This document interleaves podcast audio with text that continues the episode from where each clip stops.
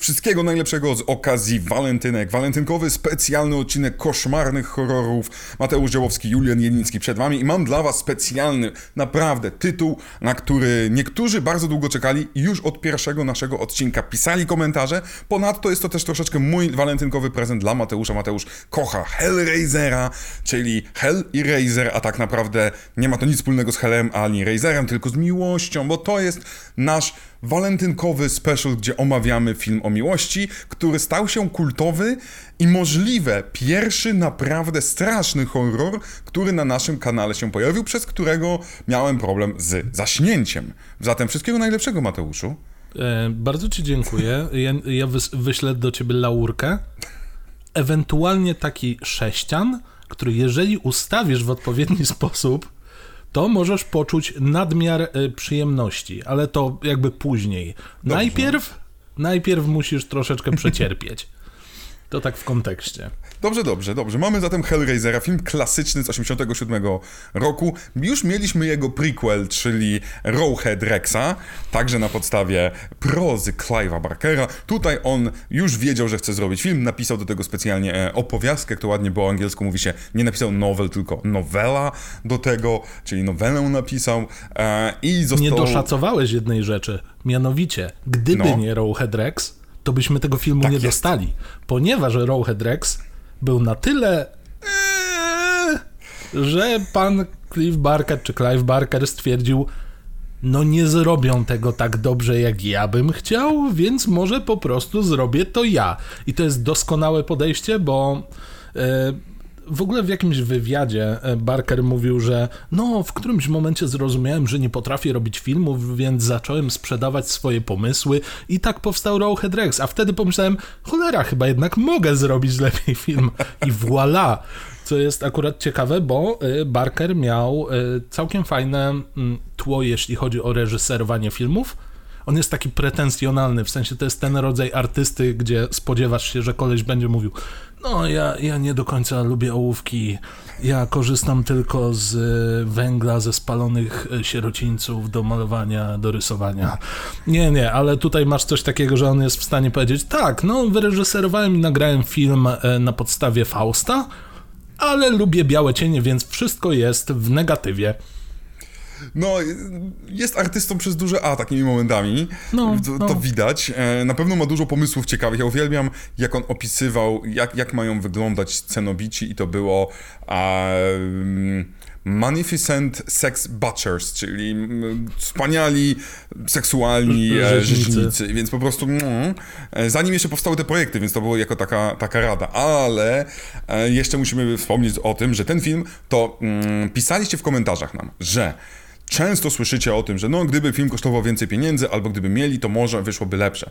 Tutaj uwaga, ten film kosztował grosze. 900 tysięcy dolarów w 87.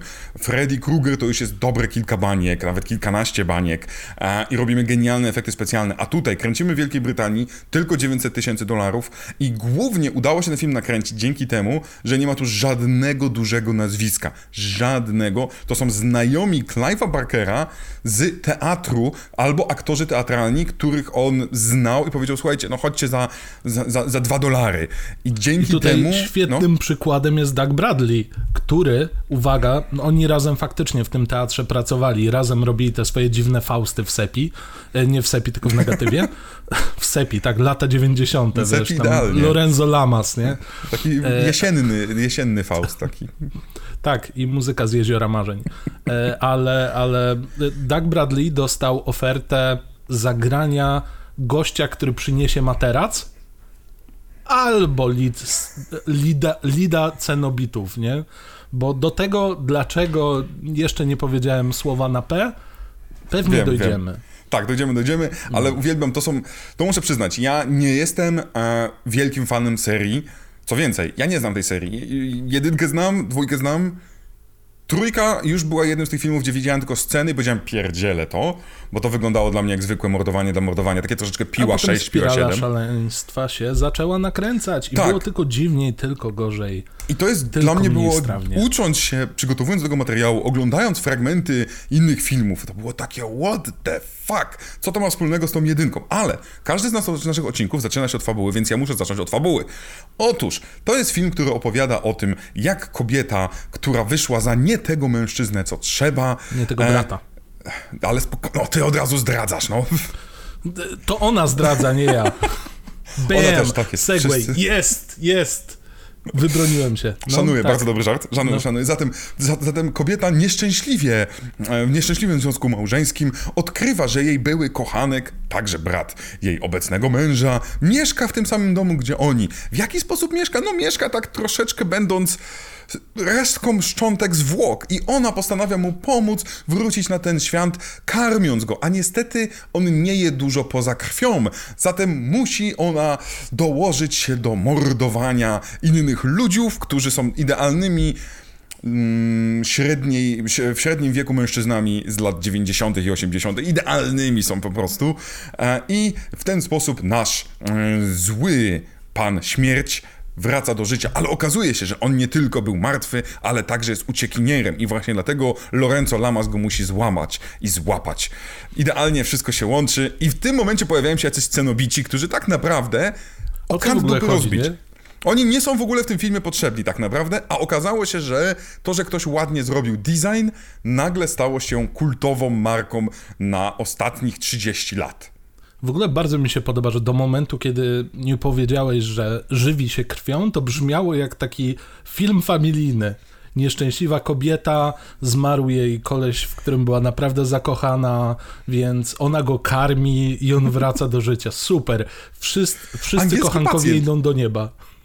Angielski pacjent miał taką też scenę. Wszystko mm. się zgadza.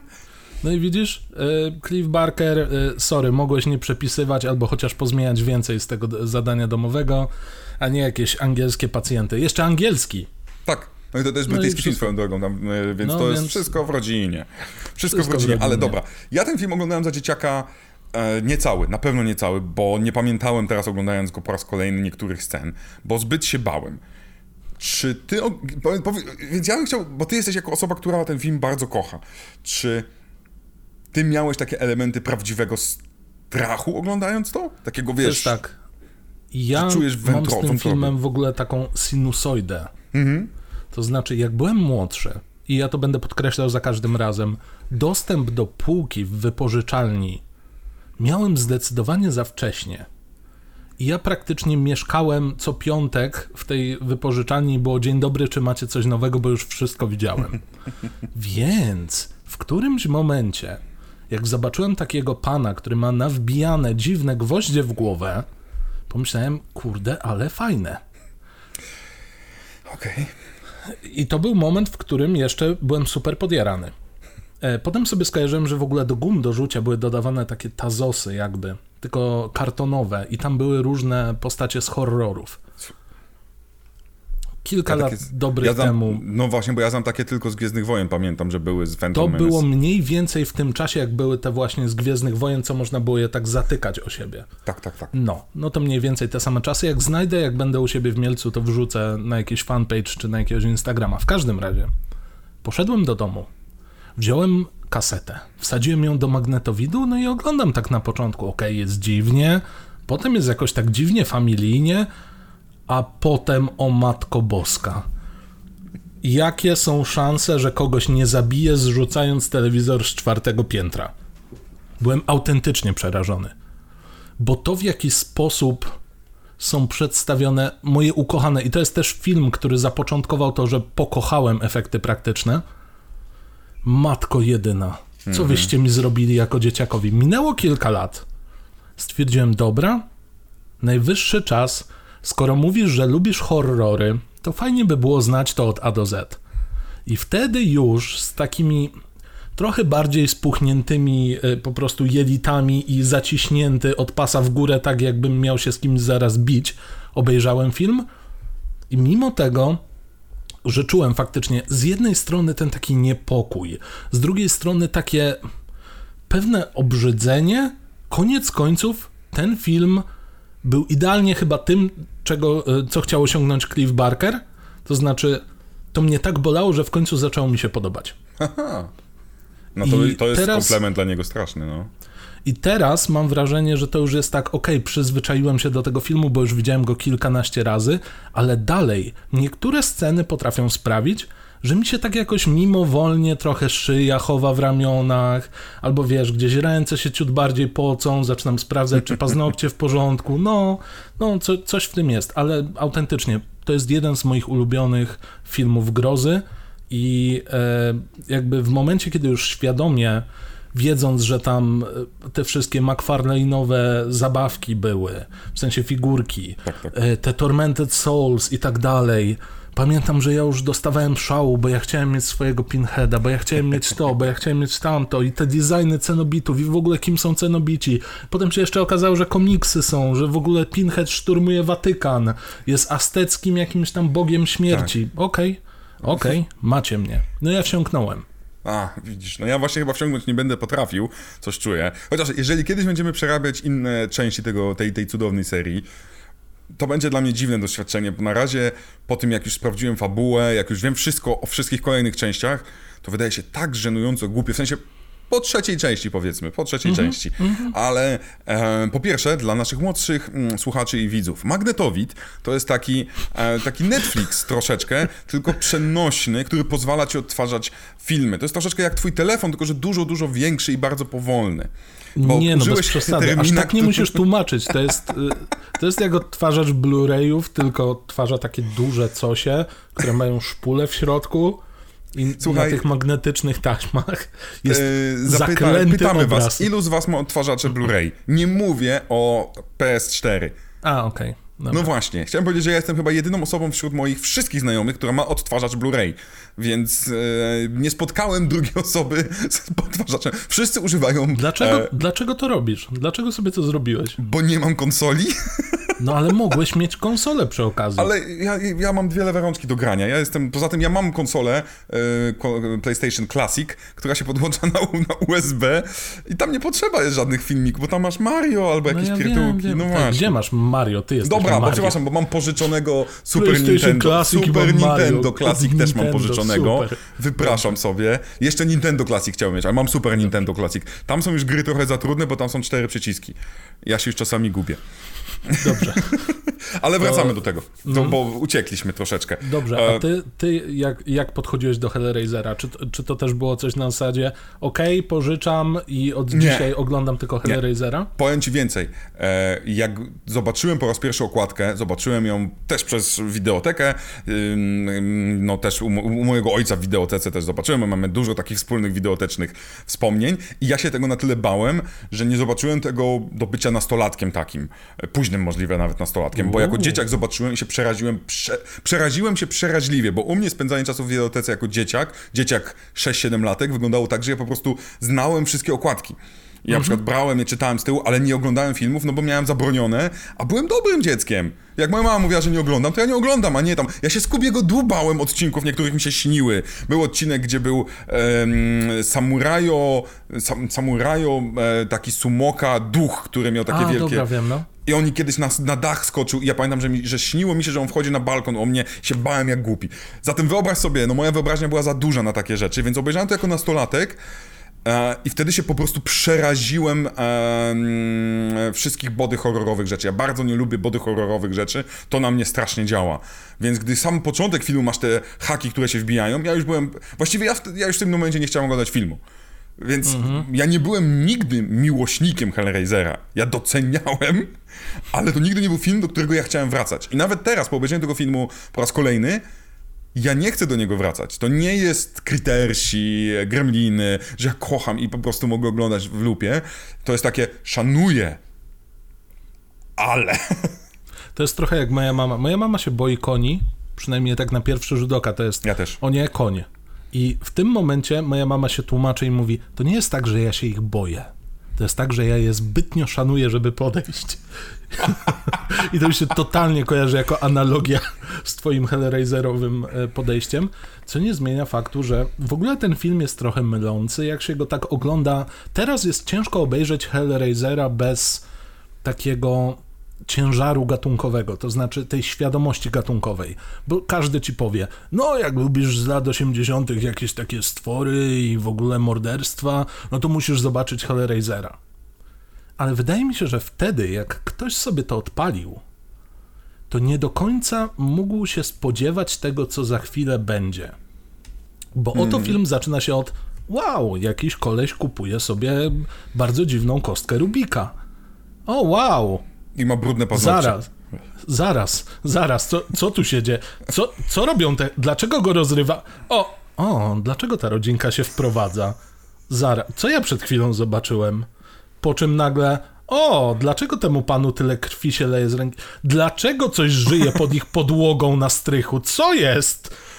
I później jest tylko, tylko coraz ciężej, bo nagle wszystko robi się creepy. Relacja ojca z córką robi się dziwna. Y, relacja, jakieś flashbacki. W ogóle to wszystko jest tak onirycznie dziwne. Mm. I oniryzm chyba tutaj też gra sporą rolę, bo nie wiem na ile to było zamierzone, ale cały film sprawia wrażenie momentami takiego koszmaru sennego i tego, jak bardzo wykręcona może być czyjaś wyobraźnia. I jakby testowanie tej wyobraźni jest tutaj ważnym motywem, bo hej, opowiada to o fetyszyzacji, o jakichś tam sadomasochistycznych pobudkach i tak dalej. Poza tym film miał się zupełnie inaczej nazywać, nie? Tak, tak, tak, tak. Ale wiesz, to, to jest ciekawe w ogóle, bo ja, ja nie odebrałem tego kompletnie w ten sposób. Ja tu odebrałem mm. um, po, właśnie po pierwsze, zgadzam się z pierwszą połową, te, że coraz dziwniej, coraz dziwniej, coraz dziwniej mhm. i każda, absolutnie każda scena, gdzie nic się nie dzieje, ty jesteś po prostu napięcie czujesz. Szczególnie dzięki głównej a, aktorce, która tam główną, główną rolę gra, czyli tej Julie, a, mhm. którą gra Claire Higgins, która jest znakomita. Wow, ta kobieta robi taką robotę. Ona po pierwsze gra teoretycznie kobietę. To jest ciekawe, bo ona gra niby starszą kobietę, która wygląda 10 lat młodszej wedle scenariusza, mm. która um, z jednej strony ulega facetowi, ale z drugiej strony to ona jest tutaj prowodyrem, to ona decyduje, to ona jest takim najbardziej agencją, kobietą z agencją, co w ogóle decyduje o swojej seksualności, decyduje o swoim ciele, to jest szok w latach 80., że to nie jest młoda dziewczyna. To jest bardzo progresywna. 15-letnia, tak. I ona sprawia, że ty po prostu patrzysz na jej spojrzenie i wow. Jest jedna rzecz, którą e, w dokumencie, który obejrzałem niedawno na temat Hellraisera, gdzie ktoś opowiada, że zostało nakręcone, ona zabija w pewnym momencie tam pierwszego ziomeczka i tam go młotkiem wali. Że ponoć zostało nakręcone i to było gdzieś na tak zwanych dailych ich, um, że ona nie tylko go uderza dwa razy, ale uderza go dalej i kamera była z dołu ustawiona tak, że widzisz ją i ten młotek e, zbliża zbliżający się do, e, do ciała ofiary, czyli za ofiarą POV. było. Mhm. Tak, i, miał, i był, znaczy no nie do końca POV, bo ofiara już nie żyje. racja, no. Prawda? Okay, tak, jakby, jest... t, tak jak było kręcenie z chciałem, Bobra. Chciałem ci, y, y, właśnie miałem mówić, ujęcie z Bobra. Tak. Szapoba, widzę, że się przyjęło. Przyjęło Pozdrawiam się. fanów kręcenia z Bobra. Kino, jestem, będę po prostu, wiesz, takim specjalistą od kina i będą terminy Juliana Jeńskiego. Ja będę z tego bardzo dumny, ale to ma, był te ujęcie. Ponoć jedno z tych ujęć było takie po, po, powoli, jak ona zaczyna odczuwać przyjemność tego zabijania i miała spojrzenie w kamerę tam, że to się nie zachowało nigdzie, ale ktoś ponoć mówi, że gdzieś to na szpuli jest. I to ponoć idealnie oddaje całą esencję Julie, gdzie ona właśnie, że to nie jest tak, że ona ze strachu zabija, to nie jest tak, że ona, tylko że ona świadomie decyduje, że dla swojej rozkoszy ona zamorduje tego ziomeczka. W ogóle tutaj są dwie rzeczy. Jedna rzecz a propos ujęć ten film miał troszeczkę inaczej wyglądać. Niektóre rzeczy miały być bardziej dokręcone, między innymi właśnie jakby brutalność i czysta satysfakcja z tej brutalności płynąca miała być zachowana jeszcze bardziej. A druga rzecz, że seksualność miała być jeszcze bardziej wyuzdana. Mhm. Oczywiście mówimy o tych latach, gdzie nie było aż takiego cięcia, żeby coś dostało erkę, ale tutaj trzeba było już uważać, bo widać y, Cliff Barker poleciał ze swoimi ziomkami troszeczkę za daleko. Co nie mhm. zmienia faktu, że bardzo się zgadzam e, z jakby poziomem niepokoju, jaki wzbudza ta kobieta i nie rozumiem ludzi, którzy są w stanie powiedzieć, że cenobici są głównym przeciwnikiem w tym filmie. Tak bardzo tego nie rozumiem. Ona jest najbardziej mroczną postacią i szczerze, tak ona mnie przeraża jako Julia czy Julia mm. nieprzeciętnie. Jest w stanie zrobić coś takiego. To jest to chyba, co powiedziałeś, to spojrzenie tak. takiej pełnej świadomości i tego, że ona doskonale wie, jak bardzo wyrachowane są jej ruchy, i kończy się to tym, że okej, okay, dobra, ja machnę tym młotkiem, bo ja wiem, co się stanie, jak ja po prostu uderzę kogoś w głowę. Ja go chcę zabić, a nie sprawdzić, jak to będzie wyglądało. A potem już jest, hej, ja naprawdę lubię machać tym młotkiem tak. i mogę to zrobić. A do tego posiadam atrybuty, żeby tego mężczyznę tutaj przyciągnąć. Bo Oj, tak. na, nawet jeżeli wizualnie ona komuś się może nie podobać, to jej charakter jest taki modliszkowy. No i to no były lata 80. Tak, tak, tak, do mnie. tak, tak, to też były lata 80. My możemy teraz nie widzieć tej, tej urody, ale to jest David Bowie w swoim najmocniejszym czasie, te włosy, wszystko. To jest idea właściwie tej kobiety troszeczkę z wyższej klasy w Wielkiej Brytanii. Zresztą w Polsce też. To jest taka kobieta, którą jak widzisz mhm. na ulicy, to wiesz, że ona zarabia hajs, że ona ma auto mm i że ty chcesz z nią być nie tylko dla cycków, tylko także dla pozycji troszeczkę. Więc ona zresztą to jest ciekawe, bo mm, prawie każdy facet, którego ona uwodzi potem, chociaż w jednym dialogu troszeczkę zaznacza, że on jest dla niej, ona jest dla niego za dobra. Że on, o Jezus Maria, nigdy takiej dobrej dupy nie wyrwałem. Więc, więc jest tutaj ten element takiego w pewnym sensie mezaliansu, że ona wie, że ona bierze tych zwykłych biznesmenów, takich pracujących, wszyscy w garniturze, więc to nie są takie chłopki roztropki. No. Ona nigdy nie bierze chłopka roztropka, ona zawsze bierze kogoś biznesmena, średniej levelu, jakiegoś tam menedżera i tak dalej. To też jest moim zdaniem mm, istotne, że wyrywa tych ludzi, i ma takie właśnie zero skrupułów. To jest też cudowne w relacji z jej mężem, gdzie ma ten moment, gdzie my myślimy, ok, ona jest pociągana za sznurki przez tego faceta i tak dalej, ale gdy ona w końcu decyduje się, ok, dobra, bierz jego twarz i tak dalej, to to nie jest tak, bierz jego twarz i płacz, tylko kuwa, minęła godzinka, nawet nie wiem czy godzinka, a ona się cieszy, no. jest z nim i jest radosna. Bum, to jest prawdziwa złoczyńcyni, złoczyńcyni. Tak, złoczyńcyni i tak jak mówiłeś też we wstępie, ja odnoszę wrażenie, że ten film mógłby się w pewien sposób obronić, gdyby nie było w ogóle motywu cenobitów. Bez dwóch zdań. Nie potrzebuje cenobitów, by kochać obronić. I to jest jeden z tych filmów, gdzie faktycznie aktorzy pociągnęli na swoich barkach wszystko. Pewnie kultowość wynika z tego, że do tego już i tak całkiem dobrego posiłku ktoś dosypał jeszcze więcej przypraw. No i te przyprawy to są jasne, świetnie wykonane stroje, w miarę dobrze działające niektóre y, tam marionetki, a niektóre działające ciut mniej Inżynier, dobrze. tak, inżynier, no, będziemy gadać inżynier, o inżynierze.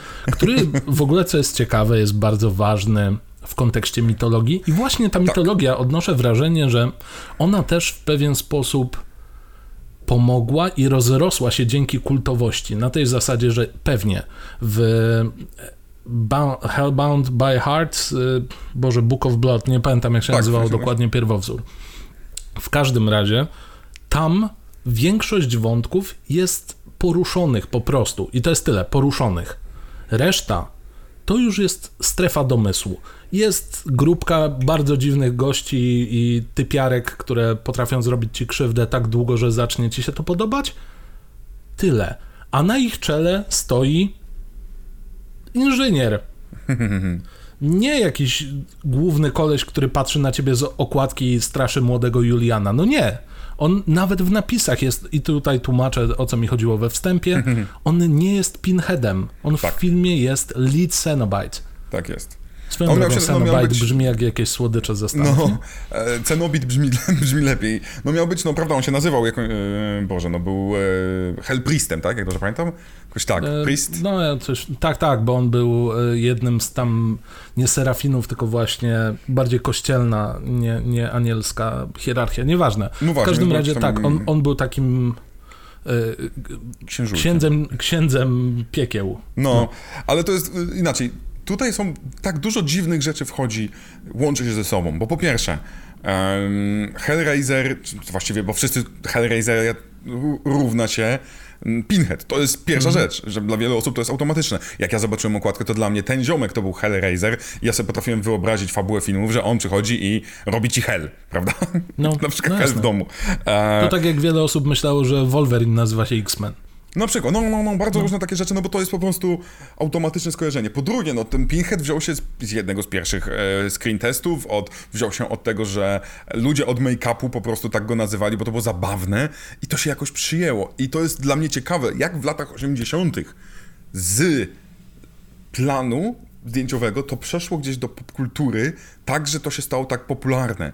Dzisiaj w internecie, okej, okay, łatwo obierzemy, prawda? Baby Pewnie. Yoda, prawda? No. Ale wtedy wyobraźcie sobie, jak mocnym hasłem, jak jak mocnym, jakby to powiedzieć, memem, ale to też e, nie tyle memem, co e, popkulturowym e, genem, bo to jest, no jest tak, taka, tak, tak. prawda, jest Chodzi idea... o Daniken? Tak, nie, nie Denikena, Chyba tylko tak. Deneta, Daniel Dennett Den... to wymówił. No, Chodzi no, no, o to, że, że, że, że myśli, czy też idee się przenoszą troszeczkę jak geny w pewnym sensie, one replikują się i tak dalej. I żeby one się porządnie, to milion osób musi je powtarzać i tak dalej. W latach 80. to było dużo, dużo trudniejsze, nie mieliśmy internetu, to nie było w magazynach, a hasło Pinhead i połączenie do tego wzoru tej mordki przylepiło się i stało się automatyczne. Natychmiast stało się czymś, co kochamy wszyscy. On nawet nie miał być na plakacie, co ty zresztą pewnie no. doskonale wiesz. I, i, I, propozycja Clive'a Barkera, ja będę wciąż mówił Clive, nie wiem dlaczego, pewnie, no. pewnie Clive jest poprawniejsze, ale mój amerykański każe mi mówić Clive. Clive, Clive, Clive i Client Eastwood. E, Eastwood. Więc mm -hmm. on chciał wersję, gdzie tam będzie ten ziomek nasz e, Dead Frank, bo dla niego głównym bohaterem był skórzasty Frank. I to jest prawda. Ale producenci powiedzieli, fakaj się, człowieku, ty nie wiesz, co ty nam dałeś. Lata 80. stary. Potwory, dawać mi potwory. Tak jest. Chcemy więcej potworów, z których można uszyć 20 odcinków, nie? Po półtorej godziny.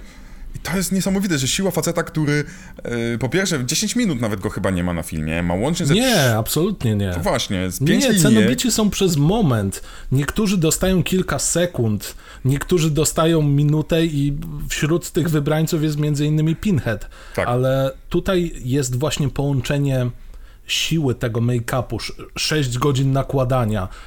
To jest jedna rzecz. Druga rzecz to jest pewna taka niepokojąca postura, bo on jest faktycznie z jednej strony, jeżeli by sobie wyobraził sadomasochistycznego księdza z Matrixa, to mhm. mógłby być on.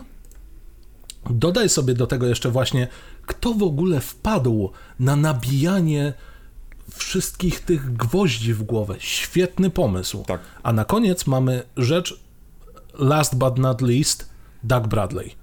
Mhm. Sukin syn, charyzmatyczny, niepokojący w mowie ciała, w mimice, która jest twarda jak ściana e, brytyjskiego czegoś, co jest twarde, a do tego jeszcze ten głos. Mhm. Moment, w którym słyszysz I'll tear your soul, soul apart, apart. Tak. to jest o matko jedyna, ożeś mnie człowieku teraz zgiął.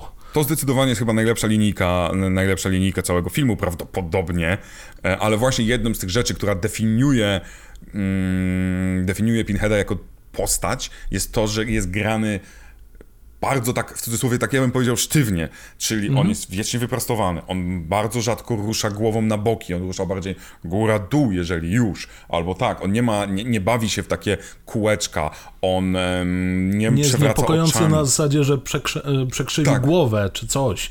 Nie, tak. jego niepokój jest płynący z tego, że jest dominującą postawą wobec ciebie. Tak, tak, tak. Tak mi się tak, wydaje. Tak. tak, zdecydowanie. Właśnie to jest to, że on nie, on nie potrzebuje żadnych takich dodatkowych rzeczy. Swoją drogą ja sobie poglądałem te dodatki, gdzie nie grał on, e, tę chyba dziewiątą czy ósmą część i doskonale rozumiem oburzenie fanów, gdy zobaczyłem innego ziomeczka, bardzo źle zrobiony make-up, gdzie on się wydaje, że miał takie wielkie policzki, był gruby. Tak, tak, tak. Ale tak, tak, jeżeli tak. mówiliśmy o tych igłach, to mi się podoba cudowna anegdota, która dlaczego Pinhead w ogóle. Po pierwsze, pin oznacza oznacza e, igły, w sensie mm, nie, nie mówimy Bardziej... o gwoździach. Tak, a tu mamy no, no, no. gwoździe. Dlaczego? Bo pierwszy screen test był taki, że zrobili mu te prawdziwe igiełki i nic nie było widać. I był po prostu biały facet, biała morda. Z, z kilkoma punktom, e, punktami wudu, których nie było widać na tak, VHS-ach pewnie, nie? Kompletnie. Teraz na HD faktycznie może byśmy to zauważyli, ale pamiętajcie, że one są też takie srebrzysto świecące. Więc dlatego oni poszli do jakiegoś sklepu przemysłowego, kupili jakieś takie, to były jakieś większe rzeczy, to nawet nie były gwoździe, były jakieś takie większe gwoździopodobne rzeczy. Odpiłowali je i wtedy je naklejali po prostu na te igły. I dlatego to powstało, więc znowu to jest takie cudowne, że ten film, jak się słucha, w jaki sposób powstawały efekty praktyczne, jest taki pełen rozwiązań, które jak ci powiem, no to będziesz się śmiał. Na przykład mm. na, na, na, planie filmowym zużyto e, tonę, znaczy tonę, no mówię tonę przykładowo, no powiedzmy kilkaset kartonów prezerwatyw ponieważ lateks był najlepszą formą, która była troszeczkę stopiona, żeby zrobić cokolwiek, było najbardziej miękkie i było najlepsze do masek, do wszystkiego. Czyli wszyscy Poza prawie tym... aktorzy nosili kondony. Poza tym sprawa jest jeszcze taka, że ten film jest pełen. Możliwe, że stąd też się bierze troszeczkę ta nutka oniryzmu, którą zarzucam. Jest pełen dymu, jest pełen jakiejś mgły, która się gdzieś unosi, a do tego, jeżeli ktoś grał albo widział filmy Silent Hill, to jest taki element tej mhm. takiej defetystycznej, takiej brudnej, brudnej, nie wiem, nawet rdzy, które, którą jest pokryte wszystko dookoła. I zastanawiałem się zawsze, jak oni robią, czy to jest jakiś celofan, czy co, czy ten. Zakładam, że to mógł być po prostu jakoś pobrudzony, stopiony lateks. Bo niektóre mm. elementy wiedząc, ile oni tam zapłacili w ogóle za to wszystko, to musiało być takie kombinowanie. To musiało być takie kombinowanie, którego dawno żadne studio filmowe nie widziało. Bo sorry, zrobić coś, co tak wygląda, za taki hajs, no to no właśnie pamiętam, bo ten, ten dokument, który obejrzałem, który jest na wydaniu ekskluzywnym Blu-ray Łubudubo Madafaka, e, ziomek, który tam zaczynał, miał 19 lat, opowiadał właśnie, że po pierwsze właśnie lateks, który był, on mówił, rozkręcał wszystkie, wrzucał, topił, przecudowne opowieści, a po drugie, on musiał, gdzie takie rzeczy kupić? No w farmacji, w aptece, więc biegł i wszedł do apteki i zapytał, poproszę, to jest prawdziwa scena, poproszę wszystkie prezerwatywy, jakie pan ma i wszystkie żele analne, KY jelly. Mhm. I koleś po drugiej stronie odpowiedział mu, co, masz imprezę? I w tym momencie przez myśli tego charakteryzatora przeszło, czy mam mu opowiedzieć, że to będzie wszystko roztapiane, żeby stworzyć gluty martwego człowieka, czy że mam... Mam imprezę, mam imprezę, to na imprezę mi potrzebne. Ale powiem ci, że to mi się totalnie kojarzy z pewną anegdotą, którą ja miałem przy realizowaniu pewnego projektu filmowego. Potrzebowaliśmy węflonów. Mhm. Więc dwóch chłopa wchodzi torba na ramieniu, oczywiście w środku kamera, w środku jakieś tam pierdoły do ładowania baterii. Wchodzimy do apteki i dzień dobry, węflon, ale taki największy jaki macie, taki żeby, żeby go było widać z daleka. Pani się patrzy i tak, przekuwacie uszy? Nie, nie, nie. Hmm. A co będziecie robili z tym węflonem? Ja tak, do filmu, dlatego ma być duży. A, rozumiem, dobrze, dobrze, dobrze. I daje ten węflon, tak popatrzyła to nagrywajcie ten film. I ja nie mam pojęcia po dziś dzień, co ona pomyślała, że my będziemy robić. Dalej nie wiem. Nie tłumacz paniom.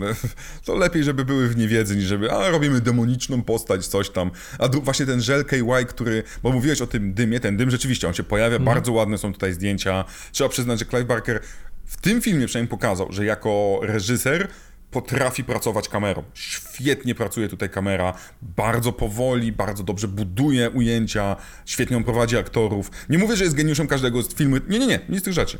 Ale tutaj wyszło mu i ten KY Jelly, jak, on, jak opowiadają o tym, że żel analny był non-stop na większości aktorów po prostu, bo dzięki temu na przykład glut mógł wisieć przez godzinę, albo czerwony glut, czyli krew mogła przez godzinę mm. ciec i tak dalej. I wszystkie rany były tak naprawdę zrobione z żelu analnego, bo dzięki temu one pięknie świeciły się i tak dalej. Ten nasze powstanie, reanimacja, gdzie też palone były jakieś lateksowe rzeczy i potem po prostu puszczono to Reverse. od tyłu do przodu. Mm wow, takie proste rzeczy, a tak znakomicie zbudowane i one no nie oszukujmy się, gdyby tutaj były CG efekty, gdyby były CG morda... Uuu, uuu, uuu, nie, nie, nie, nie, nie, proszę nie. Jakby CG, y, to jest jedna z moich największych bolączek, mianowicie jak robili prequel remake The Thing...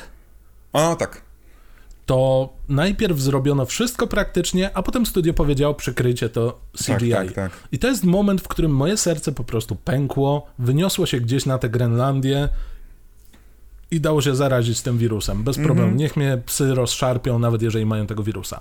Tutaj, i właśnie chciałbym przejść do tej sceny, która jest dla mnie taka wyjątkowa z tego względu, że jakby poczułem, jak wielką moc mają efekty praktyczne. Mm -hmm. Bo to jest scena, która po dziś dzień się broni. I ona dalej robi robotę. Wiele osób prawdopodobnie widząc w ogóle efekty praktyczne, zauważy, że jest coś niepokojącego w tym takim ruchu, który nie jest do końca płynny. Widać, że jest coś w nim z poklatkowości, ale mimo wszystko to się rusza w jakoś tak humanoidalny, mhm. ludzki sposób. Już tłumaczę o co chodzi w scenie. Otóż, w momencie, kiedy wnoszony jest materac i jedna osoba się zacina, kropla krwi spada na e, posadzkę w właściwie między, między, między drewniane belki na Kropla. strychu. Na strychu, tak, powiedz, no to nie do końca strych, na samym, na, na, na najwyższym piętrze. Poddasze? Poddasze no nawet, może? to też nawet nie jest poddasze, bo to jest taki no. budynek na najwyższym piętrze, bo to jest trzypiętrowy budynek i jeszcze pod... No. Więc tak. To... A, po amerykańsku powiedziałeś, trzypiętrowy. A, masz rację, dobra. Dwupiętrowy, no. trzypoziomowy, no w tym sensie. No, no, no. W każdym razie chodzi o to, że okazuje się, że ów kochanek, który bawił się przy okazji tą puszeczką, znaczy tym sześcianem, a dodatkowo jeszcze został rozszarpany kilka scen wcześniej, powoli żywi się energią życiową w postaci krwi. I z takiej małej kubki kurzu, ścięgien, mięsa, właściwie takiego kształtu po, pokroju Lovecraftowego, to znaczy ciężko sobie wyobrazić, czym to jest, ale jest mięsne i obrzydliwe i w ogóle twój mózg tego nie ogarnie.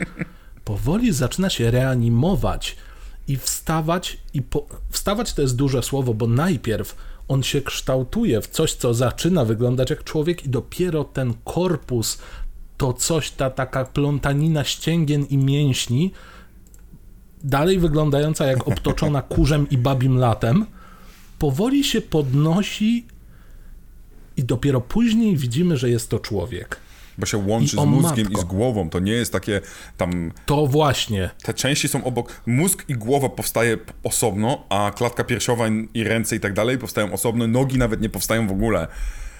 Tak, to jest niezwykle dobrze nakręcone i uwaga, powiedziałeś o poklatkowości. Ja ci przepraszam, że ci wejdę tutaj, ale wiesz dlaczego jest to poczucie? Ponieważ nie całość jest robiona tym efektem odwrotności, mm -hmm. ale masz tu i poklatkowość, i odwrotność, i normalnie nakręcone sceny. Wszystko połączone naraz. Masz zbliżenia, gdzie masz kogoś w pacynce, kto tam rusza dwoma palcami, masz mm -hmm. ujęcia szersze, gdzie masz techniczne odwrót. Wow! Montażysta okona kawał zajebistej roboty. Ale to jest o tyle właśnie fajne, że nie widzisz tych linii łączenia, a koniec końców twój mózg jakoś podświadomie odbiera, że coś jest niehalo. I właśnie to niehalo działa na tyle, że poza tym, że cała scena jest mocno niepokojąca, to jeszcze coś ci tu nie gra. I jak ci coś nie gra, to próbujesz sobie to wytłumaczyć, a jak wiadomo ponownie od Lovecrafta, to czego nie wiemy jest najstraszniejsze. Mhm. I voilà, dostajemy w ten sposób powoli wstającą część człowieka, szkielet, coś, co luźno obtoczono mięsem. Nie jestem w stanie tego określić tak do końca. Formujący się człowiek. Mhm. I chwilę później z cienia wychodzi człowiek pozbawiony skóry. I to jest coś, co po raz kolejny potrafi cię tak kopnąć w potylicę, bo on jest wybitnie obrzydliwy. Mm, oj on jest, tak.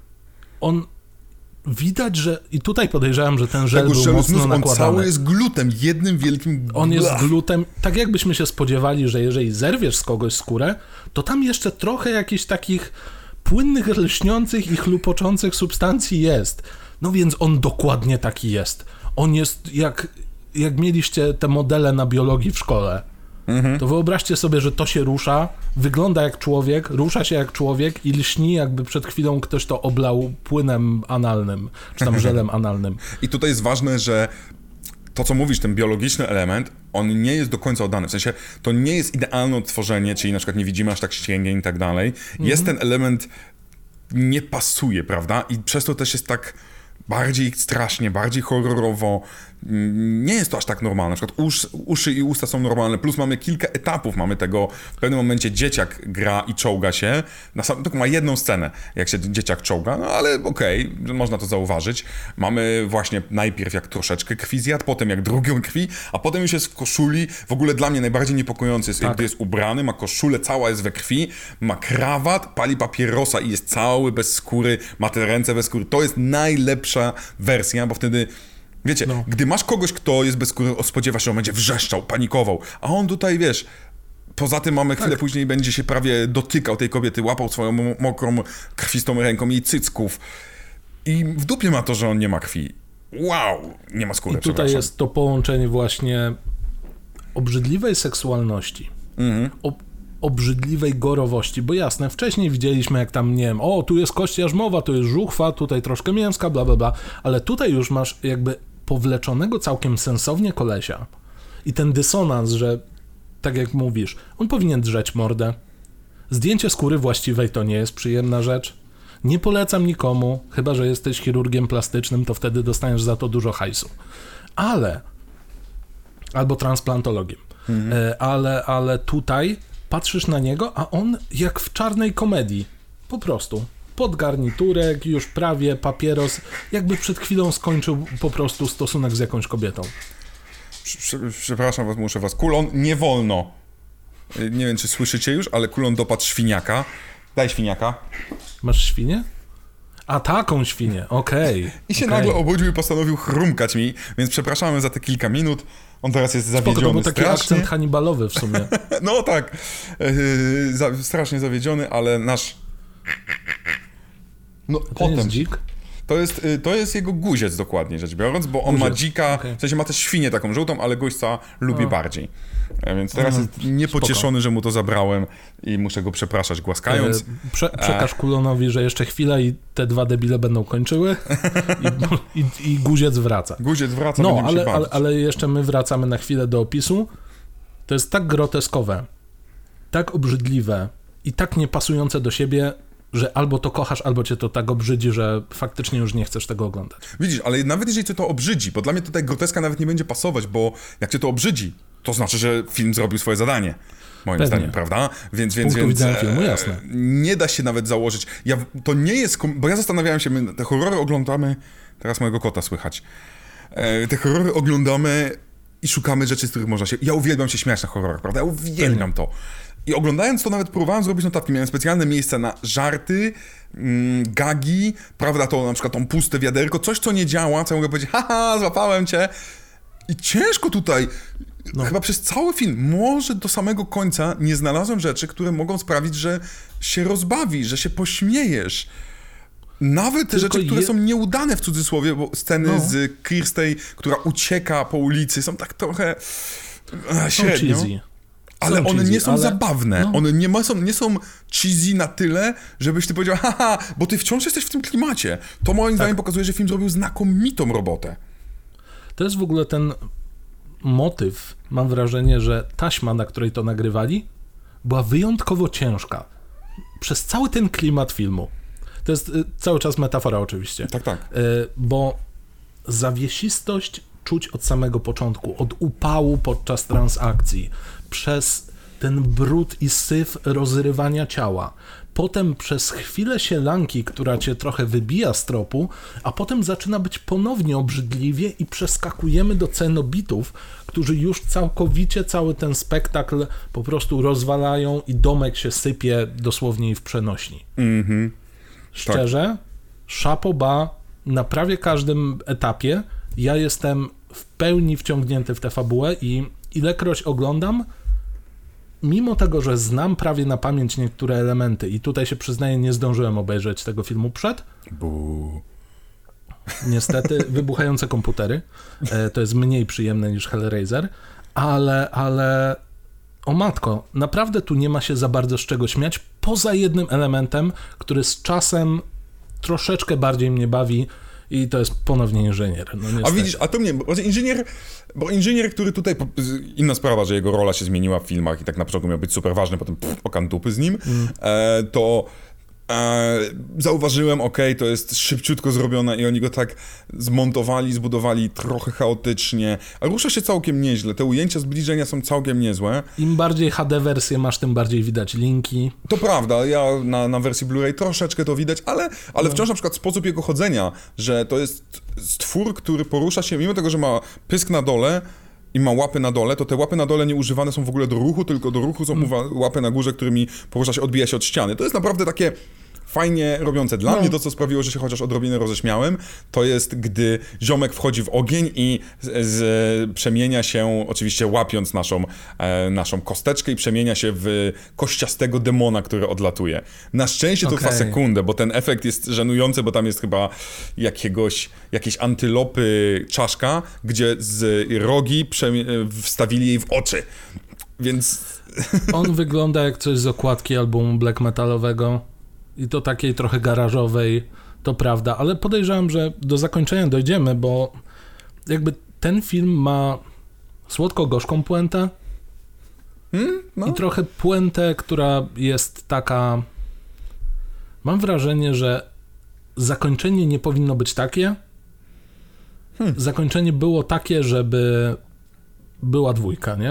No właśnie, e, w dokumencie, który obejrzałem, informacja była taka, że że Clive nagle wpadł na pomysł, czy nie byłoby fajnie, gdyby jakiś demon, po, demon porwał tę kosteczkę. gdy już wszystko zostało nakręcone i oni mieli bodajże chyba 6 dni, żeby prawie wszystko stało. 6 dni, żeby zmonto żeby zrobić tego potwora, kupić. Czaszka tego ziomeczka, tego e, latającego demona kosztowała 35 funtów i ziomek, który ją kupił, musiał się tłumaczyć, bo miał kupić do 30. Miał kupić czaszkę, czaszkę za maksymalnie 30 funtów. Brawo! Oh. Więc widać, że to było zrobione tak, a, a. jak oni to kręcili, to mówię, Jezu, to, to nie wyjdzie. Nie, to nie wyjdzie, to nie wyjdzie. Później patrzą, a, a, nawet ujdzie. E, więc ja nie wiem, czy Clive faktycznie, bo nie mam, niestety nie było tam wywiadu z nim, czy on chciał dwójkę wtedy. Możliwe, że jego ego i, e, powiedziało, zrobimy. -hmm. Ale to zakończenie jest takie troszeczkę dziwne. Nie z tego filmu, nie? Tak, tak, Trochę tak. nie tak, z tego tak. filmu. Bo tego byśmy się bardziej spodziewali po jakimś spawnie na mhm. przykład, że pojawi się latający kościej i skradnie artefakt, który jest właściwie źródłem całego tego chaosu. Oczywiście pomijając fakt, że jest to początkowo bezdomny, który się przeradza w tego kościeja. Który je świerszcze. Bywa. To jakby każdemu jego fetysz, zwłaszcza po tym filmie. Ale e, chciałem jeszcze powiedzieć o tym, że w którymś momencie, jak już faktycznie widzimy tych cenobitów, gdy otwiera się portal pomiędzy piekłem a ziemią, czy tam wymiarem rozkoszy i Doug rzuca tym przepięknym tekstem, zaczyna się robić dziwnie na, taką, na takiej zasadzie, że masz troszeczkę. Ja mam wrażenie, że kilka osób odbiera cenobitów jako takich trochę Pokémonów, w sensie jako takie Pokémony, hej, spójrzcie, ten ma taki bardzo fajny design i ciekawe jak, jakie ma moce, nie? A tutaj jest ta laska i ma tutaj przeciągnięte jakieś dziwne druty. Ciekawe jakie ona ma moce. I to jest o tyle ciekawe, że niektóre z tych postaci faktycznie miały posiedzieć dłużej jakby w tej historii, a niektóre z nich były marginalne, ale totalnie się wcięły w pamięć. Przykładowo -hmm. koleś, który y, szczęka zębami. Chatterer, On tak. się... Chatterer, dokładnie. Tak. Gaduła. E... Po polsku by było, no. Który nie On... mówi żadnego słowa, żeby nie było też. A, oczywiście ani jednego, a aktor nic nie widział w tym kostiumie. On jest z jakiegoś powodu wyjątkowo popularny. Kobieta, która nie pamiętam jak się oficjalnie nazywa, bo bardziej pamiętam ciekawostkowo jak miała się nazywać. A nie pamiętam znaczy, jak miała się nazywać. Miała się nazywać Deep Throat. bo ma ranę na szyi. No tak. O tyle clever i o tyle seksualne, że się to nie podobało Radzie Etyki, więc musicie to zmienić. Nie pamiętam już jak się nazywa. Też nie pamiętam. E, mamy pana Ślimaka, no, który w miał... dziwnych okularach. Tak, tak, który też, miał, też jest ślepy, e, ale to nie w tej części no. chyba widać, jak dobrze pamiętam, że on ściąga te okulary.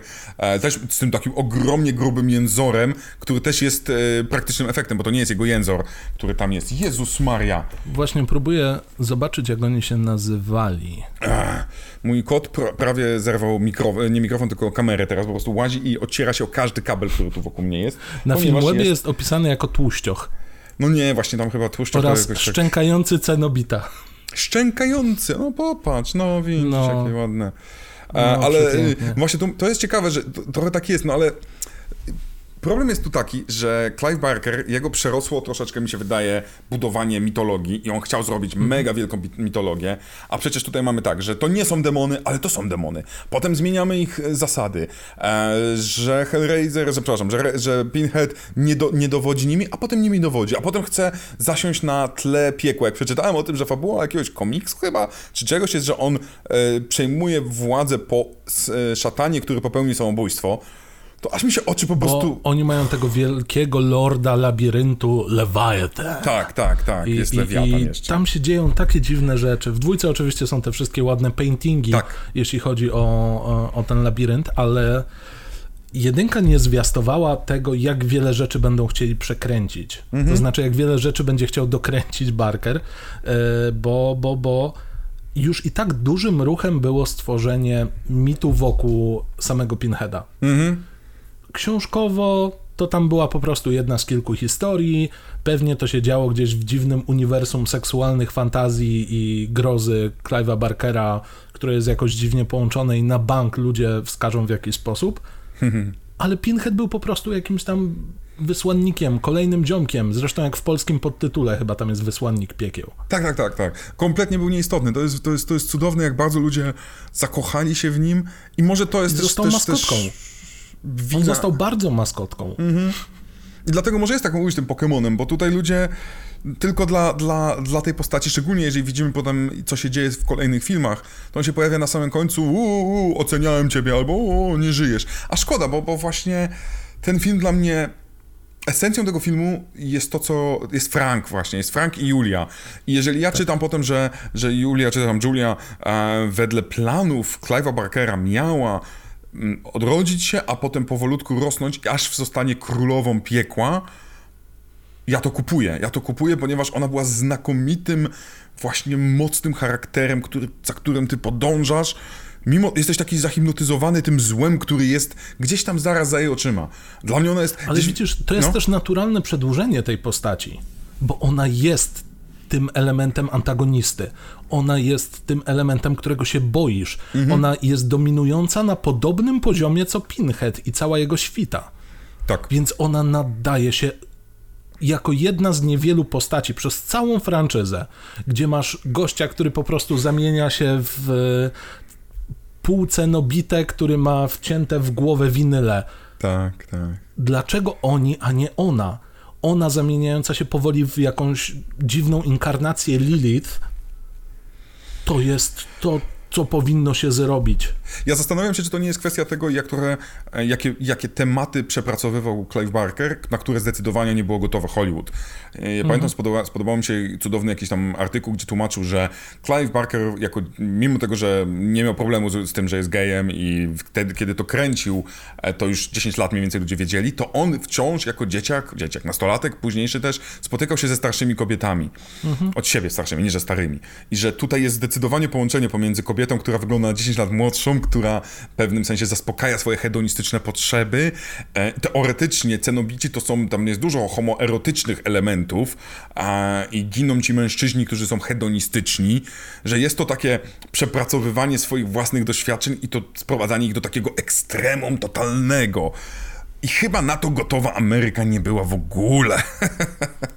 Zresztą, ja, ja powiem tak, ja nie wiem, czy jakikolwiek jakikolwiek rynek filmowy jest gotowy na tego typu poważny, dojrzały horror, który nie traktuje tego zabawnie z jajem, tylko mówi, kurna, wejdźmy i spróbujmy sprawdzić granice tego rozkoszy, cierpienia i bólu i i nie wchodzi tutaj o zło moralne, o Bóg, Jezus i tak dalej, tylko nie, po prostu badamy samych siebie. Oj, wydaje mi się, jest... że nie. Nie, nie, nie, Absol absolutnie jeszcze nie. Mam nadzieję, że to jeszcze jest na miejscu, to znaczy, że kiedyś się tego doczekamy, bo to jest świetne pole do eksploracji. Jest trochę wakat w tym miejscu, mhm. bo po Hellraiserze było pewnie kilka prób. Mamy takie rzeczy, które w jakiś tam zawoalowany sposób mówią o tej seksualności, czyli na przykład It Follows, które mhm. można interpretować w taki czy inny sposób. Mamy jakieś próby, ale taka potężna dawka zatarcia tego i nie sięgania po banały w stylu 365 dni czy Dorian Gray, nie, jak on się nazywa? E, Nieważne, nie, nie, nie, nie, nie, nie mówimy w ogóle o tych postaciach. No, w każdym Christian razie. Grey pewnie masz na e, myśli, ale... No, ci, tam, tam Fuj. 50 twarzy Greya. Tak, tak, tak, tak, tak. Człowiek o wielu maskach. No, jeżeli sięgamy po taką tandetę, to my nie mówimy w żaden sposób o seksualności, bo w tym momencie porno staje się bardziej wiarygodne. Ze swoimi fabułami i dostarczaniem tekstów. Szanuj porno, pamiętaj. Oczywiście, że szanuję porno. Gdyby nie porno, nie miałbym dzieciństwa. E, ale... Ale że co, tak ale... tak szybko do pracy musiałeś iść? Tak. Wiesz, to, właśnie, miałem żarty. ci mówić, e, dlaczego lubię Clive'a Barkera. E, jest, ki, jest kilka elementów Porno dzieci, dlaczego lubię Clive'a Barkera? No, ale wracając, e, no, no ciężko. Ciężko taką grozę, która byłaby na poziomie, która byłaby eksperymentalna, bo musi być eksperymentalna. -hmm. Niepokój może u nas budzić antychryst Larsa Vontiera. Albo obrzydzenie. Ja, ja jestem tutaj Albo obrzydzenie. obrzydzenie. Jasne, no to są jakby dwa obozy u Larsa, nie? To dla mnie Ale tu, żeby... o, Antychryst będzie dla mnie nieudanym Hellraiserem. Hellraiser lepiej opisał emocje niż Antychryst dla mnie. Antychryst dla mnie był bardziej tak. E, wydmuszką, e, lubię szokować. Hellraiser nie tak. miał na celu szokować, mimo tego, że szokował. Mhm. I pojawiło się w zupełnie innych epokach i o ile Hellraiser, mając te ponad 30 lat na karku, dobrze mówię? Tak. Dobrze mówię. 87, ponad, tak. Ponad 30 lat na karku, dalej utrzymuje się w rankingach wysoko, to o tyle nowszy antychryst wyszedł kompletnie za późno. On nie miał prawa się bronić ze swoją tematyką i podejściem do tej mm. tematyki w tamtych latach, kiedy wyszedł. Bo jasne, ja jako nastolatek, jak byłem na tym w kinie, to wow, wow, ale żeście zrobili. Matko jedyna, tutaj się wydarzyło to, tutaj to, jak to interpretować, a potem myślisz, Przecież to jest takie pretensjonalne. Przecież to jest takie pretensjonalne. Nie, nie, ma tam krzty jakiegoś nowego pomysłu. To jest po prostu powtórzenie tego samego na głos, tylko tak, żeby słyszeli starsi, nie? Na zasadzie seks, masturbacja.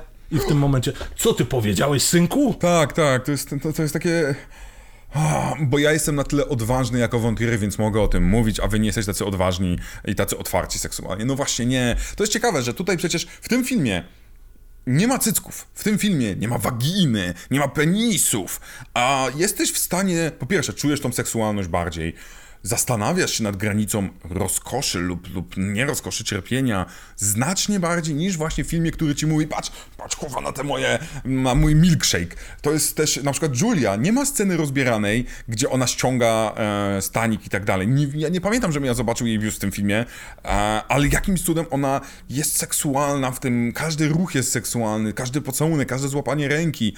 Jest tego tak wiele w tym filmie, to jest dla mnie niesamowite i bardzo mi się podoba, w sensie podoba, bardzo mnie bawi, jak często Hellraiser znajduje się na liście najlepszych slasherów.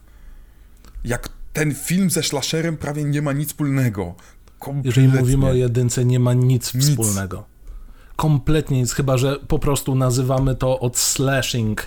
Bo, ale... bo, bo kilka razy walnęła młotkiem, to slashing, nie?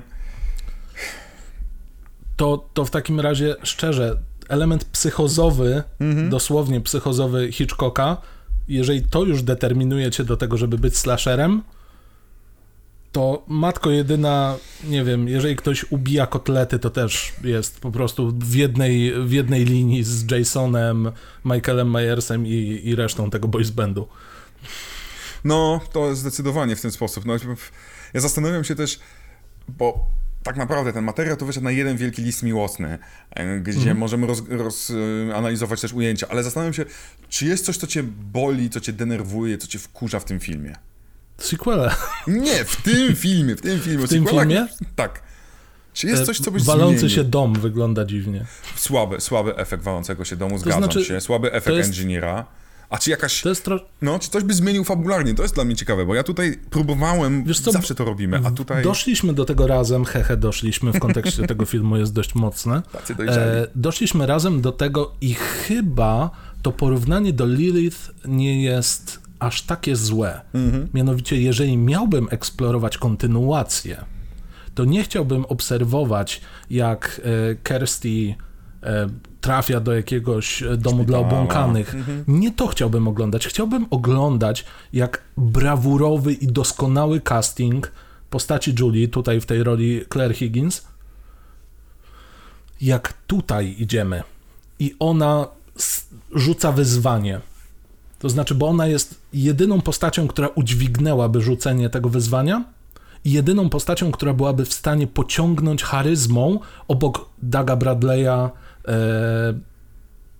taki, taki tor e, fabularny. Mhm. To bym chciał zobaczyć. Tak, Więc... E, Barker, skoro to już i tak oglądasz i słuchasz, jakbyś mógł zrobić, tak? To... No ma być remake teraz jakiś kolejny jest już, już od... Problem jest taki, bo tutaj w ogóle jest też osobna historia tego, jak jest źle z tym i podejrzewam, że ty to powiesz ładniej, bo ty masz większy ładunek emocjonalny. E, ja już w którymś momencie po prostu stwierdziłem, dobra, nie doczekamy się. Miało być przepiękne Origins i wszystkie arty są tak pięknie brutalne. I nawet ten zwiastun, mimo tego, że jest głupkowaty, gdzie lektor mówi na długo przed tym, jak powstał człowiek i następne ujęcie ludzie. Tak, tak, tak, tak, tak. A ten zwiastun no, w ogóle jest, jest, od człowieka, który powiedział, o, chciał sam to zrobić i liczył na crowdfunding, który wyszedł 2 czy 3 tygodnie przed tym, jak wyszła informacja o nowej wersji e, pisanej przez Clive'a Barkera, więc on to robił troszeczkę kontra Clive Barker i tutaj zaczęła się kolejna kłótnia. Zaczęła się kłótnia Miramax, który kupił prawa w latach 90., musiał to mega zamerykanizować i stanić, a potem robić filmy, żeby nie stracić praw. Miramax jest teraz Disneya, więc bardzo ciężko jest, żeby to były mocne horrory plus NC-17, czyli nie RK, NC-17 to jest, to jest gorsza z tego co pamiętam, zawsze mi się to myli, która z tych jest mm. gorsza. Ale sytuacja teraz jest troszeczkę taka, że prawdopodobieństwo powstania kolejnej części jest, mm, raczej, przepraszam, rebootu prawie zerowe. Prawie zerowe. No. Nie ma co tutaj dyskutować. Z tymi prawami jest tak, że e, wątpię, że ktokolwiek No chwilę będzie... sobie tam posiedzą. Chwilę tak, tam posiedzą, tak, mało tak, kto to tak. wykupi. To tak jakby ktoś nagle chciał robić Night od nowa, nie? Mm I to ciekawe, notabene, ja, no, ja znalazłem tutaj jeszcze ciekawostkę, którą strasznie chcę wepchnąć, przepraszam, że tak wchodzę, ale no, po prostu jasne. znalazłem informację o tym, że miał powstać około 2000 roku, 2005 miał powstać Hellraiser kontra, mm, e, kontra Halloween. E, po sukcesie Freddy vs. Jason były, pro, były już dyskusje pomiędzy producentami. Co więcej, ponoć mm, zgodzili się Carpenter na reżyserię, a Clive Barker na scenariusz że to będzie połączenie, e, w którym momencie jakieś jest, te dwa światy się łączą Frediego, nie, przepraszam, przepraszam, Majka i Cenobitów. Tyle, że producent Halloween, właściciel marki wtedy, Mustafa Akkad, który jest odpowiedzialny za najgorszą część, czyli szóstą część um, Halloween, nie zgodził się na to, ponieważ um, i Piątków 13 też zresztą był producentem swego czasu, ponieważ on nie wierzył w jakiekolwiek zmiany więc on na to nie pozwolił, a mogliśmy dostać, moim zdaniem, nawet jeżeli to byłoby dziwne, to mogłoby być bardzo ciekawie dziwne. Ciekawe, właśnie bardziej ciekawe niż, niż fajne, obawiam się, bo o ile Freddy kontra Jason jest jak film robiony pod MTV, mhm i on powstawał tak długo. Ja pamiętam te plotki, które czytałem w jakichś polskich czasopismach. Na zasadzie tam jakaś fantastyka, siedem stron o tromie, i nagle, hej, a wiecie, że planowany jest taki film? I dopiero któregoś Sylwestra byłem w stanie to obejrzeć za drugim razem, bo mama zauważyła taką jedną scenę i mówiła, żebyśmy tego nie oglądali. Poczekaliśmy, aż pójdzie spać. Ale, ale, no, no to by było ciekawe, bo Mike Myers jest też innym slasherowym zabójcą. On ma mniej nakreślony charakter, ale bardziej nakreślony charakter od pozostałych. Więc jest podobny być do może takie... w pewnym sensie. Jest podobny do, do Pinheada, szczególnie tak, z pierwszej części tak. tego, tego dziwnego kodu moralnego, a idzie tego, że on jest taką siłą natury, a nie tego, z którym się negocjuje i tak dalej. To w sumie ciekawe. Do obu pasuje ksywka The Shape. Tak, tak, de- de- jakby tak popatrzeć. Więc być może dostalibyśmy Majka Myersa, który zostałby cenobitą, kto wie, to by było ciekawe. To by tłumaczyło, dlaczego tak dużo zabija i tak bardzo śledzi ludzi. Mhm. Być może on czerpie już z tego radochę. Chciałbym Kto zobaczyć, wie? że pod maską jest po prostu Pinhead i, i ta maska tak trochę odstaje kilka centymetrów, bo się nabiła. No to byłoby takie Surprise! Wiesz co, zastanawiam się, czy o czymś jeszcze nie powiedzieliśmy. Ja mam jeszcze jedną rzecz w notatkach moich, o tym, mhm. e, że ten film miał mieć całkiem inną ścieżkę dźwiękową niż, dźwiękową, niż otrzymał. Otrzymał tutaj mhm. Christophera Younga. Ja uwielbiam Christophera Younga. Posłuchajcie sobie najlepszej muzyki, jaka została zrobiona do najgorszego filmu. Muzyki, jaką zrobił do Ghost Ridera. To jest zmarnowany kawał genialnej muzyki. Wtedy on był producentem, on jeszcze nie był mm, kompozytorem, tylko zajmował się mm -hmm. postprodukcją i dopasowaniem dźwięków i to był jeden z jego pierwszych muzycznych skorów, który jest klimatyczny, który jest przy całej orkiestrze. Young uwielbiał wykorzystywać orkiestrę, co do horroru nie zawsze się dzieje, bo pomysłem Clive'a Barkera było neo industrialno, nie wiadomo co, co było popularne wtedy w Wielkiej Brytanii jako takie alternatywne gówno. Mm -hmm. Dzięki Bogu, Art że tego nie, nie dostaliśmy bo nie wiem, czy to byłby taki Kraftwerk, taki jakieś, jakieś cholera wie. No, stary trend Reznor przemielony przez Wielką Brytanię, nie? Tak, tak, taki plus jeszcze troszeczkę pewnie e, takie dźwięki, jak mieliśmy w, w mm, Boże, w Blade Runnerze, tylko że takie biedne, A, taki okay. biedny Vangelis trochę. No właśnie, więc dzięki Bogu, że dostaliśmy tą muzykę taką, która potrafi, te smyczki ci napierdzielają i masz to takie uczucie przy takim małym domku, takiego ogromnego wsparcia muzycznego, który każdą scenę ci dopasowuje. Ja uwielbiam te tematy, które kompletnie nie są horrorowe. Są bardzo melodramatyczne, są delikatne, są bardzo bardzo klimatyczne i uwielbiam tutaj tę muzykę 6, 6 na 6. Ale ta, nie, no ta muzyka absolutnie dodaje masę klimatu i sprawia, że ten domek taki staje się trochę domkiem z chojraka, na zasadzie pośrodku niczego, ale to wszystko dookoła zaczyna się tak ściskać, bo są siły dookoła niego i wszystko się koncentruje na tym jednym domku. I to jest absolutnie dobra analogia, bo prędzej czy później ktoś w tym domku otwiera portal do piekła i myli sobie to, że jakby uprawianie seksu jest naprawdę przyjemne, ale wbijanie sobie haków może być przyjemne tylko nie dla wszystkich i nie musisz wszystkich jakby przekonywać do tego, panie Pinhead, to jest toksyczne zachowanie. Dobra. Weź swoich kumpli i przemyślcie to na karnym jeżyku, chociaż jeżeli chodzi o karne jeżyki, to kucie może ci się spodobać. Tak, tak, zdecydowanie. No. Dobra, czy coś jeszcze mamy? Może twoja ulubiona scena albo ulubiony moment z tego filmu? Nie jest to Jesus Wept. Właśnie zastanawiałem się, dobra. Nie, nie jest to absolutnie to. I jest to właśnie chyba pierwsze pojawienie się Pinheada i usłyszenie jego głosu, jak on przerywa tę taką. On, jasne, to nie jest oficjalnie w 100% głos Daga Bradley'a. Nie posiada dwóch zestawów strun głosowych, którymi płynnie mówi w barytonach. E, Doug Bradley posiada wiele rzeczy, łącznie ze wspaniałą linią włosów w tamtych latach, która jest idealnie półokrągła, e, ale jakby się zaczesał za mocno, co nie zmienia faktu, że jego głos w tym filmie to jest absolutnie ważniejsze dla mnie od samych gwoździ to, że on głosem potrafi przeszyć mnie na wskroś i stwierdzić, tak, panie Pinhead, dobrze, ja to, ja to zrobię, nie ma sprawy. Mm -hmm. No, także, także pierwsze pojawienie się i odzywanie się Daga Bradley'a slash Pinheada. Okej, okay, dobrze. Wydaje mi się, że to jest, e, wiadomo, kultowe powiedzenie I will tear your soul apart, tylko że to jest chwilę po tym, jak ta nasza Kirsty okazuje się naprawdę znakomicie inteligentna. Ja mega propsuję tak. to. Ona zostaje złapana przez Chatterera, Chatterera, przepraszam. To może być moja ulubiona scena. Łapie ją ten Chatterer, wkłada jej palce do ust. To jest obrzydliwe. I ona w tym momencie, chwilę temu właściwie miała tą, tą skumała, że skoro ta zabaweczka jest od tego kolesia... Kostka la marszanta. Słucham?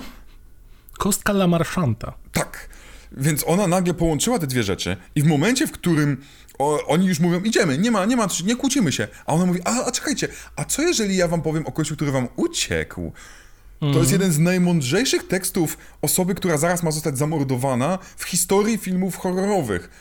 Ja tak jak, jak, jak, zaczęła się ta cała jej sekcja, że ona otwiera i wchodzi i znajduje inżyniera i ucieka, wydawało mi się, że ten drugi akt będzie taki smutny, troszeczkę słabszy, tempo zwolni, ale w momencie właśnie, gdy to się dzieje, to ja kupuję to jako jedne z najlogiczniejszych zawiązań fabularnych. I to może Bo nie jest ona znajduje scena. amunicję, żeby faktycznie w nich trafiać. Bo tak. to nie jest coś na zasadzie, że yy, a, a, a jeżeli weźmiecie kogoś za mnie.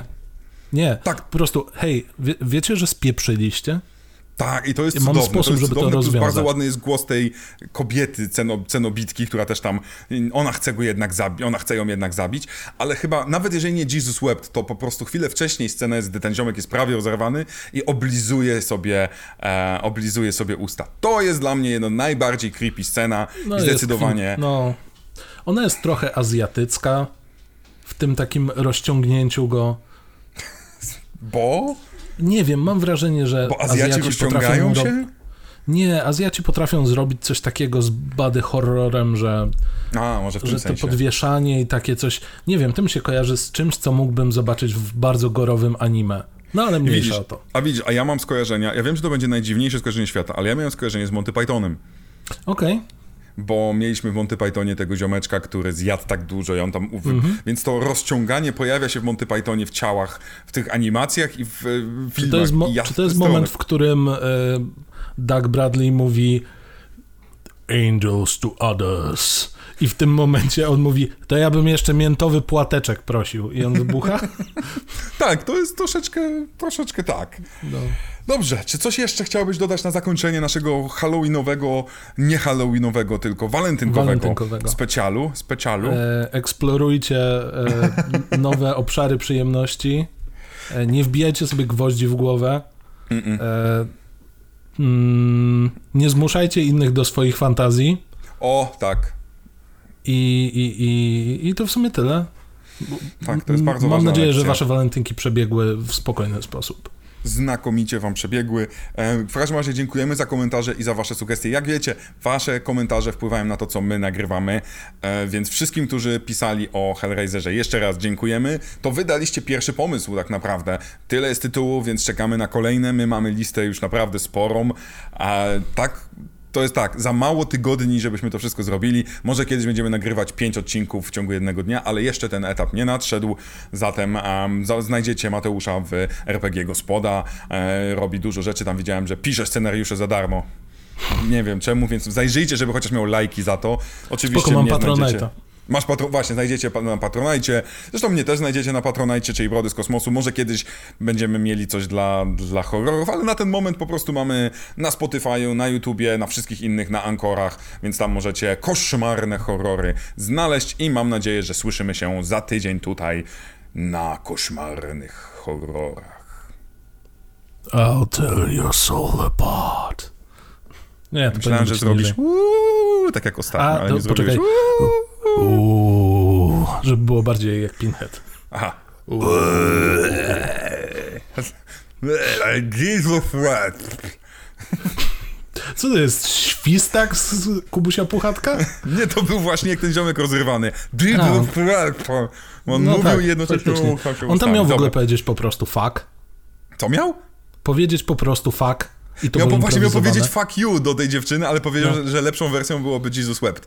Szczerze powiedziawszy, Jesus Wept jest dziwniejsze, więc szanujemy. Dobrze, ale hmm. dobra. End.